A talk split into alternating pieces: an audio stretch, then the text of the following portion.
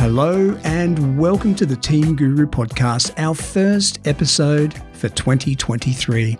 I'm your host, David Frizzell. It's wonderful to be back in your ears for the new year. And before we get into today's episode, I'd like to remind you about my brand new project. It's called Your Story Pod. It's all about helping people tell their life story. I interview them and ask them all the right questions to cover the important chapters in their life childhood, their parents, stories from their early adult life, love, losses, lessons they've learned. I ask them about their children, their work, and the things they're passionate about. Imagine hearing the story of someone you love recorded that you can keep forever. It's a brilliant experience for the person being interviewed and for the family who get to listen to it and keep it for generations to come. Check it out at yourstorypod.com.au and get in touch if there's someone in your life who should tell their story. And now to today's episode. The conversation you're about to hear is right in the sweet spot for this podcast. Taking the step into management or leadership is significant in your career. It requires a whole bunch of brand new skills, new things to focus on, relationships to be formed. Managing someone is a big deal. It affects their life, their happiness, their general well being, and you want to do it well. So you'll love my guest in today's episode. Dominic McLaughlin has just written a book called Be a Better Manager in Five Minutes a Day. Dominic is full of wonderful, clear, practical advice for those of us who are stepping up into a management role and for people who just want to be better at it. Dominic is a serious guy He's got a PhD on building trust within organizations. He's a lecturer at UNSW and has done a bunch of research into what really makes an effective manager. I hope you enjoy my conversation with Dominic McLaughlin.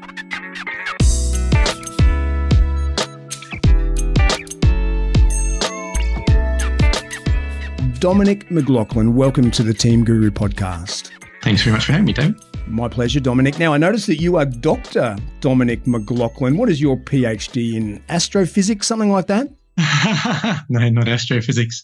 So I guess technically it's in organization and management, but uh, the actual topic was knowledge worker trust within organizations. How about that? Well, you are eminently qualified to be on this podcast, then, Dr. Dominic.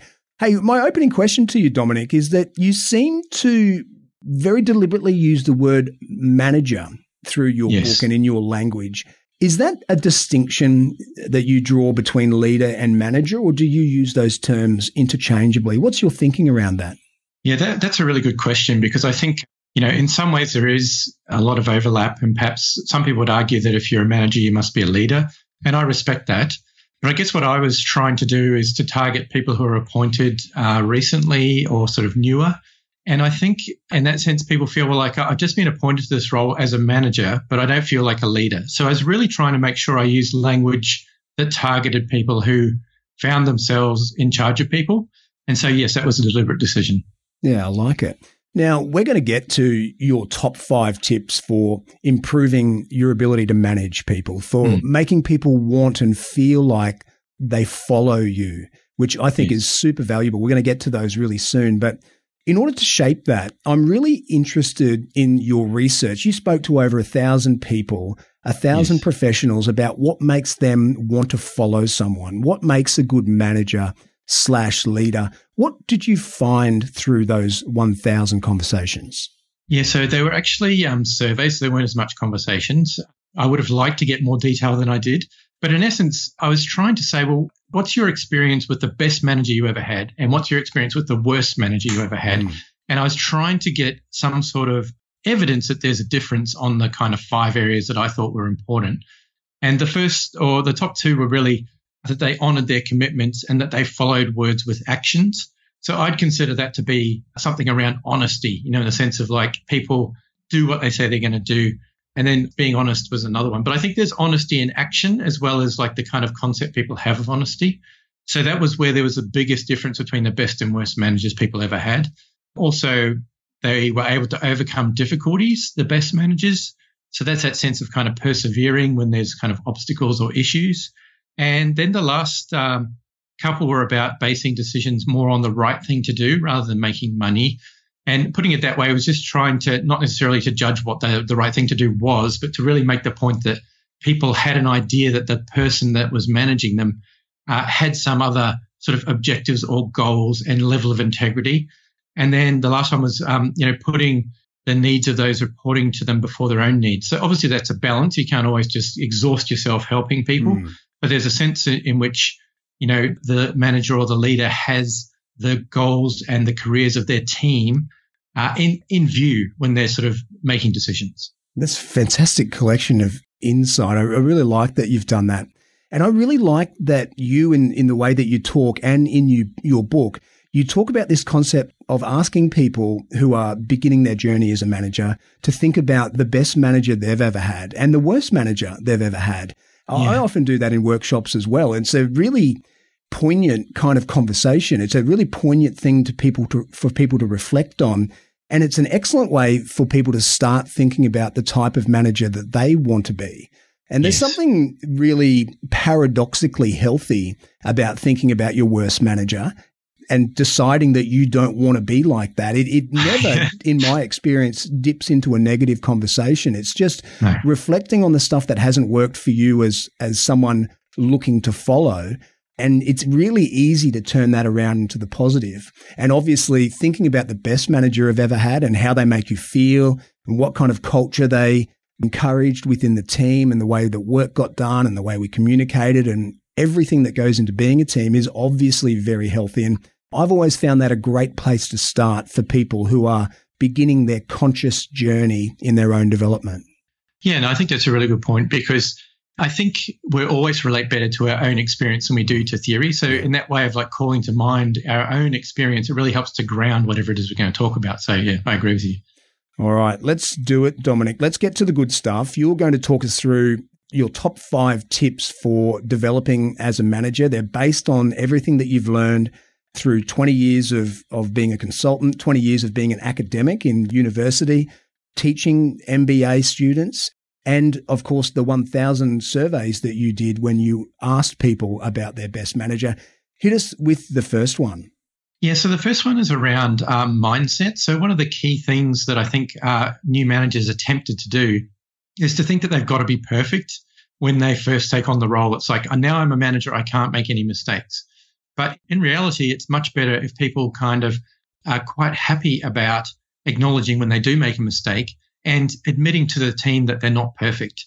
And that leads to the team seeing them as genuine, real, down to earth, you know, humble, all those things that really help make personal connections. And as part of what I've been uh, researching and in part of uh, this book, I really emphasize the importance of trust and trust in your in your manager or trust between the manager and the team in the team really relies on that opportunity for people to feel like if I make a mistake myself, my manager will understand. There's lots of research and discussions. I, I know I've read it and spoken to people in my podcast about it, but I can't put my finger on who.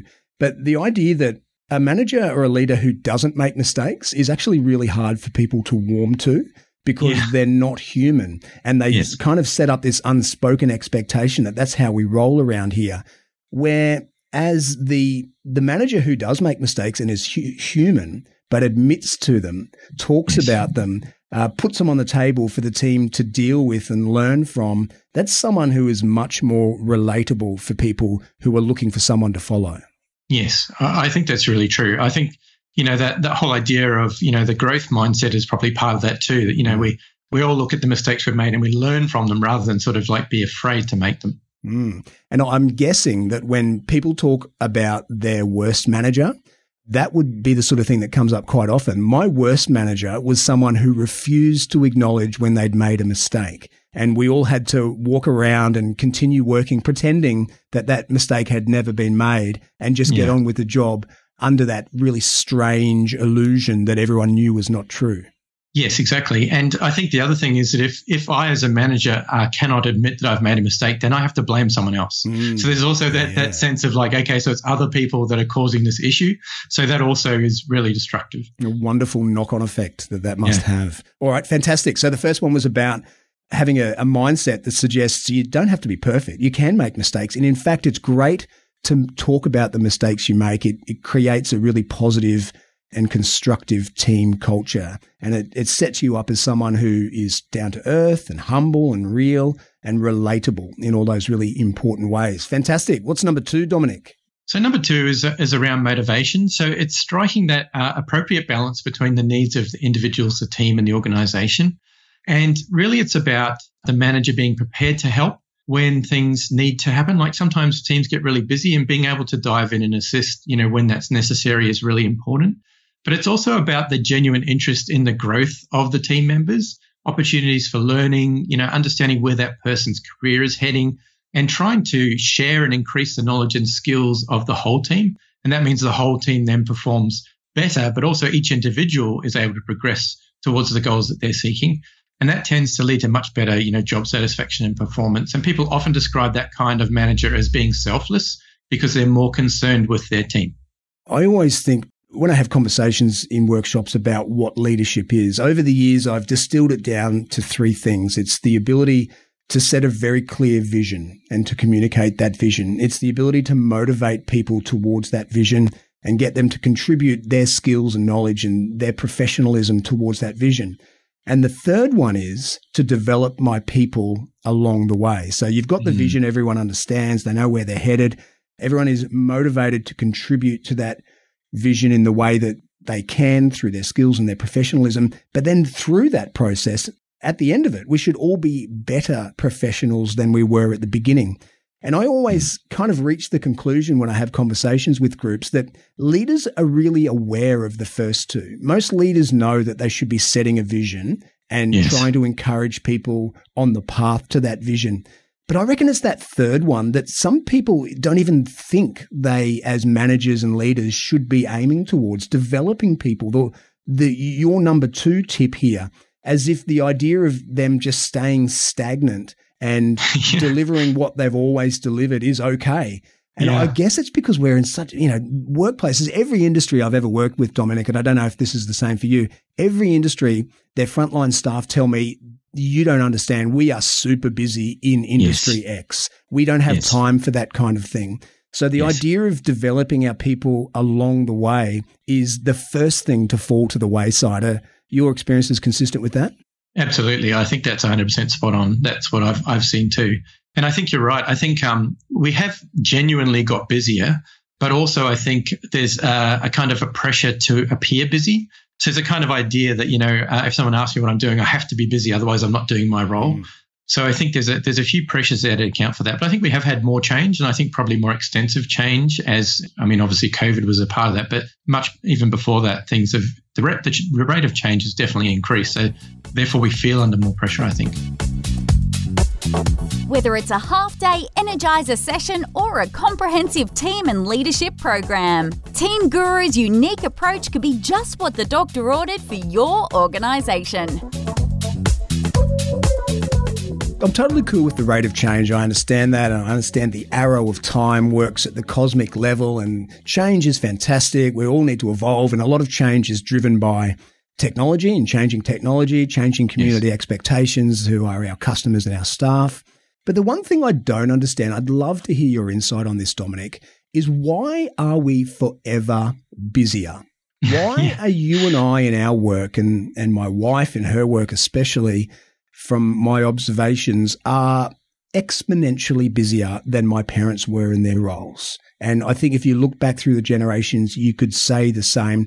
Why is it that we have bumbled this as a community, as a society? We have all of these tools at our fingertips that make us work more effectively and more efficiently. Yet yes. we have somehow twisted those into a position where we are drowning in work every workplace is working at a pace that is unsustainable and terrible for our health as human yeah. beings. What have we done wrong, Dominic? Yeah, I don't. That might be the like thirty million dollar question if we could answer that. But yeah, let's answer that and make thirty million. I think part of it is that because we're all more accessible, therefore the pressure is there. So I was listening. You were talking to Scott earlier on, and I think one of the things there was about Scott drawing Stein. some boundaries. Yeah, isn't he fabulous? Some, yeah, fantastic that point about boundaries that he raised mm. um, and that you were discussing, I think is a key one. You know, it's partly down to us to say, well, I'm not actually available 24 hours a day. But I think the second element is that our work has become more tenuous. So because everything can be outsourced, or we're talking about a global marketplace for the, for skills, everybody, whether they sort of acknowledge it or not, feels more pressure to perform and to perform in a time frame that's given to them as opposed to a time frame that they set. So I think those are two factors. Yeah. It is the $30 million question, probably more. It's more like a $30 billion question, Dominic. you know, as, as my journey in, in this podcast has gone on, it started off very clearly as a leadership podcast and, and it's remained that way. And, and I'm really proud of of the 200 episodes, which are resources that people can tap into. And, and I will continue to tap into because I, I have a memory like a goldfish and don't remember everything my guests have said. But so that resource is great. But part of the evolution in my own thinking that has happened through this journey is, I guess, almost it, it transcends leadership into thinking about us as humans and mm. what we've done to ourselves. And a lot of the takeaway I have from speaking to my guests and speaking to customers and clients and listeners is that it's really sad. It's really sad what we've done to ourselves and and how skewed our lives have become. I yeah. love Stephen Covey's domains, and my listeners have heard me say this a million times. Domains of life, just a nice way to think about all the things that a healthy life has: intellectual, physical, spiritual, and social, emotional you know, we are cramming everything into one quadrant and, and it, it, it's just a strange one. It's work. I mean, yes. work doesn't, isn't even its own quadrant in a healthy life. It's just our ability to, you know, to, to feel reward of a job well done, to provide mm. for our family, to create a healthy community in our workplace, all of those kind of things. Yet so many people who listen to my podcast, so many people who I know as friends and clients and colleagues are living this ridiculously warped world. And I just yeah. don't know what we've done to ourselves and what the answer is. And like I said in, in the beginning of this long ramble, that's one of the conclusions I've reached through seven yeah. years of podcasting. Yeah, I think that's a really interesting point. And I, one of the ways that it, um, people have brought it home to me is to sort of, and it's a bit of a cliche now, but to sit back and think about, you know, at your funeral, mm you know, will you look back and kind of think, gee, I did a great amount of work? Like, really, that's no. not the question we're all searching to answer. No, they don't. And, you know, I was talking about the other project that I'm working on. It's, it's called yourstorypod.com.au. And what they are is personal podcasts that will never be broadcast, but mm. go to the, to a family. And essentially the business model is get your mum or dad to come and tell their life story and we'll record it and your family can listen to it for generations. And it's, beautiful. I've done Fantastic. eight or nine or 10 of them so far it's in its very early stages. And, you know, of all these guys and ladies that I interview in their 70s, and one man was in his 80s, you know what their career is to them? It's a footnote. It's a footnote yeah. to their life. After yeah. a decade or so of retirement, what they did as a job is merely a footnote. We talk yeah. about the things that are important to them, and it's always family, friends, it's memories of past glories as a youngster on the football field, all of those things that are really obviously important to us. And we know they'll be important to us as we grow older and enter the last quarter of our life. Yet, for some reason, we allow ourselves to be living in a complete delusion about the importance of work. We know it. We know yeah. it theoretically and we know it in our heart. And the conversations I have with these older guys and girls proves it to me, yet we continue to put ourselves through that in our 20s and 30s and 40s and 50s. It's crazy to me. I was going to ask you why again, but I've asked you why about that. yeah, no, it's a really interesting point you make. And I think it is a, is a very important question that you know, part of what we're talking about here in terms of managing people is actually about what sort of person do I want to be mm. and how do I want to bring people along in my interactions with them. Mm. So I think what you're saying does connect with that idea of relationship. And to me, it's about those individual relationships in the workplace. That's actually where success lies. Mm. Yeah, totally agree. Oh, number one was mindset. Managers don't have to be perfect, make mistakes and talk about them. You'll come across as down to earth and humble. The next one, number two, was motivation. It's a balance between the needs of the team, individuals, and the organizations. It's having a genuine interest in the growth of your team and the people who are in your team. What's number three, Dominic? Well, it sort of touches on what we've been discussing to some extent, and that is behavior. And that's about understanding that the team makes assessments of you through the things they observe. So it's about trying to be a little bit more conscious, a little bit more deliberate about how our actions are consistent with what it is that we have committed to or what it is that we've said or with the values of the organization or with our own values. So it's kind of, in a sense, about, you know, doing the right thing, not necessarily what's the easiest or the quickest or the most profitable. And that comes down again to that kind of sense of integrity that, you know, I want to do the right thing by myself and my team, which is not always getting the quick buck. And that, that tends to, if you're able to exhibit that, um, if you're exhibiting honesty through your actions, you're exhibiting that sort of integrity through your actions, then people consider you to be more reliable, more genuine, more sincere. And that really helps to foster trust between managers and their team members, which is, you know, one of the key things that you're really trying to build to get a successful, you know, team in the long term. What is it that people do instead of that? So that's so easy to understand that our behaviors are important. We, as leaders, need to understand that the team is making decisions about me. They're, they're judging me on the behaviors that they observe. And doing the right thing is really important. If I do the right thing, then I'll be seen as sincere and, and I have integrity. And that adds up to trust between me yeah. and my team and, and within the team itself. Why? I mean, I get that. That's amazing. But what is it that people do differently? What What's the other option? What do yeah, bad so, managers yeah. do in this space? Yeah, it was interesting to kind of see the kinds of things that the worst managers did. So there are things like using deceit to manipulate employees, like promising a reward that never came, promising a promotion that was never really available, lying about their performance, taking credit for the work of other people, and also having a hidden agenda which might be about their career and sort of not really making that apparent to the team. And it's mm. like, well, they sort of basically the classic thing of they're there for two years and then they move on and leave a complete shambles for the next person, but it doesn't matter because they got their promotion. Yeah. Some of those things, you know. All right. So that was number three. It's about behavior. What is yeah. number four, Dominic? Yeah. So in this area, it was about the way in which things are applied.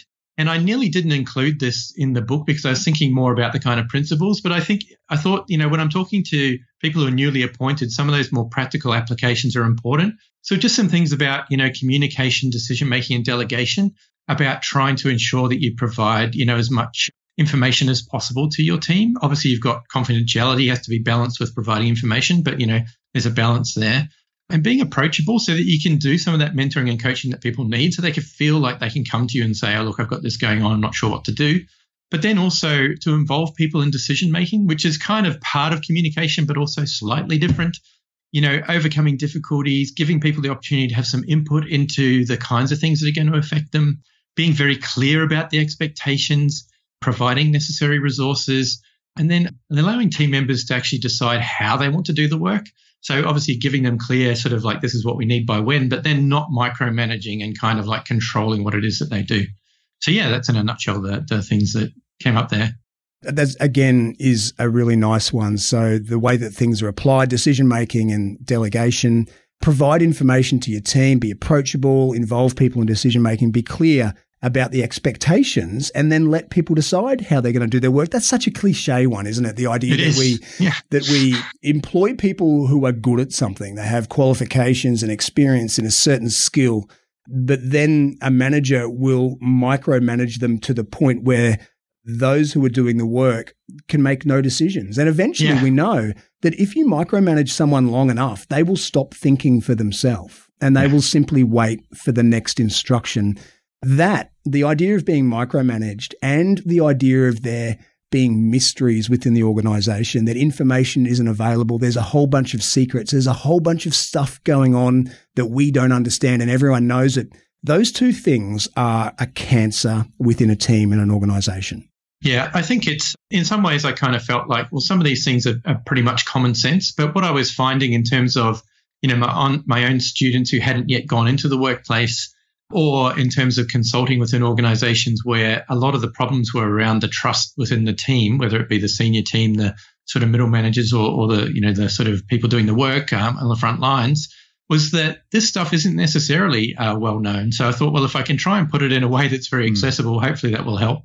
So why is it that people act any differently to this? What what are the reasons in your experience that some organizations and some leaders in particular are so secretive? What is the motivation behind that?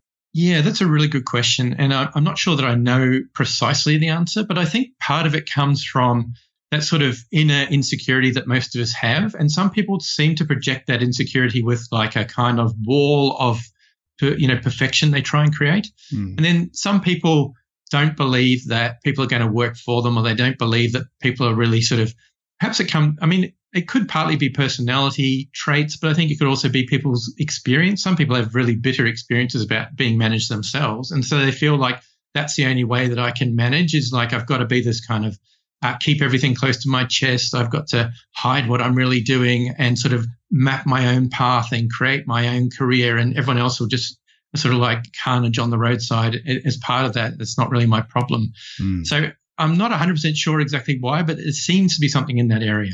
In, in, in my experience working in different organizations, that idea of there being secrets, that there's something going on with management that yeah. we don't know about, there is nothing that stops productivity and erodes trust and team culture like that. No. It's interesting. I worked for a, an IT organization where, where they, they had sort of regular changes going on. And if people didn't know what was happening, they would create their own explanations. And it was just like really surprising. Some of those explanations would be so destructive to people's, you know, trust in their manager, the, the sort of performance of the team, the amount of effort they were putting into their actual work. So, yeah, I agree with you. All right. And lucky last, what is the fifth tip that you have for us? Yeah. So the fifth one is really about keeping trust in view. And that's, that's kind of some of those things that we've been discussing already to, by trying to be transparent, by trying to then also repay that trust. So not only is it about you sort of getting um, trust from your team, you also have to show that you trust them by giving them the opportunity to, you know, progress in their career, to give credit for the work that they've done, and to really try and ensure that obviously you you have you do have to have some consideration for your own career, but it's about like how do I help my team to perform really well so that then we perform really well? Then I can give them the credit for that, and then I kind of as the manager of that team, I'm sort of basically being pushed upward on their success, but they're also moving upward. So I suppose it's that whole thing of you know the rising tide and all the boats and that sort of thing is, is the usual cliche, but it's a real thing that actually, if we can get the team performing really well, then that's how we get outstanding performance. I love them all. And, and what they add up to for me is, I guess, just cognitive, me trying to justify the beliefs that I've reached. But through this podcast, I've kind of reached the belief that leadership is great in the workplace and it's really important. It's important enough for you to be a lecturer at university and for me to have done 200 episodes on a podcast and for there to be a huge industry behind it. But it's not just about what happens at work, because one of the conclusions I've reached is that leadership is important not so we get more work done and make more money for the organization, but because the people in our teams, our organizations are made up of human beings. Human beings who go home to families and loved ones, human beings who have hobbies and interests outside of work, human beings who have a future and dreams, who will grow old and reflect on their life. So if through leadership, we can make that experience at work more positive and more harmonious and more productive, create a healthy team culture that people enjoy being in because they're human beings. They're people who have a life. And for me, that's one of the conclusions I reached. And I really like your set of tips behind leadership because it creates that kind of vibe that I'm thinking about, that vibe that supports the human dimension of organizations. Yeah, I think that's really true. I think we really have the issue of trying to think of teams and performance and so on as kind of a concept that's out there. But actually, I agree with you. I think it's actually made up of my individual relationships with each of the people in my team. And they're a whole person. They're not just the person doing this task. They're the person who has a family at home or has other jobs or has whatever it is, you know, has interests and hobbies. And I, I agree with you that if we can build a relationship that's person to person, then all those other things also fall into place. So I think that's a really good point you make there. It's it's about dealing with the whole person, engaging the whole person, helping the whole person, and then they'll do the same for us. And that's how we build a better workplace in many ways. Dominic, before I let you off the hook, I'm really interested in your view, given how long you've been involved in helping leaders develop and the work that you do through your MBA program. What is the future of leadership? How is leadership changing the expectations around leaders? And why is it changing? Because we as human beings are, still human beings. I'm, I'm just interested in that whole place of, of change around leadership expectations. What's your view on that?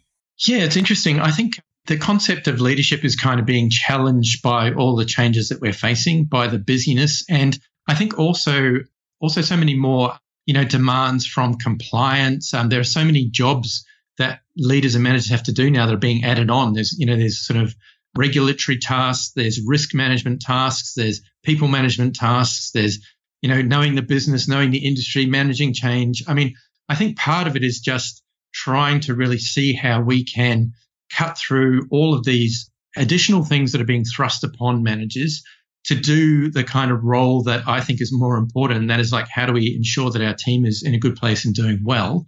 But all of those things have to be done. So I think that's why this rethink is going on.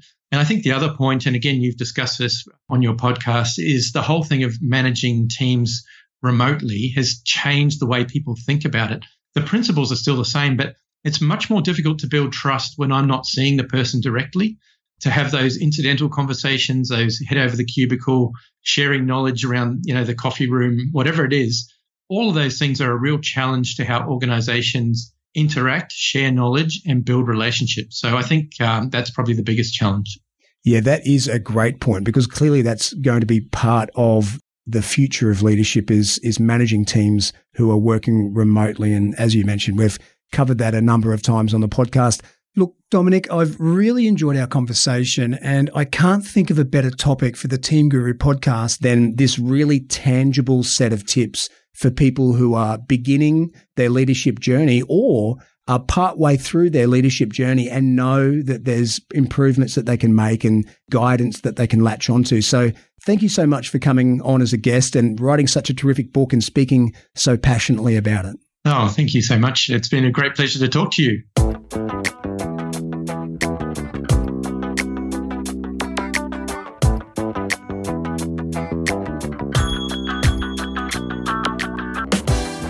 And that was Dominic McLaughlin. I told you, wonderful, clear, practical advice. I have no doubt that Dominic's work has the potential to help all of us be better managers.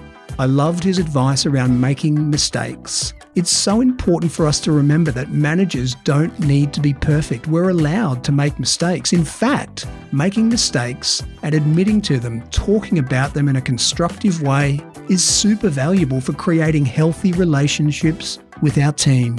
Dominic also talked about the importance of remembering, no matter how busy things get, that an important part of our role as managers is caring about the development of our people, their growth as a professional, as a person, and a member of our team.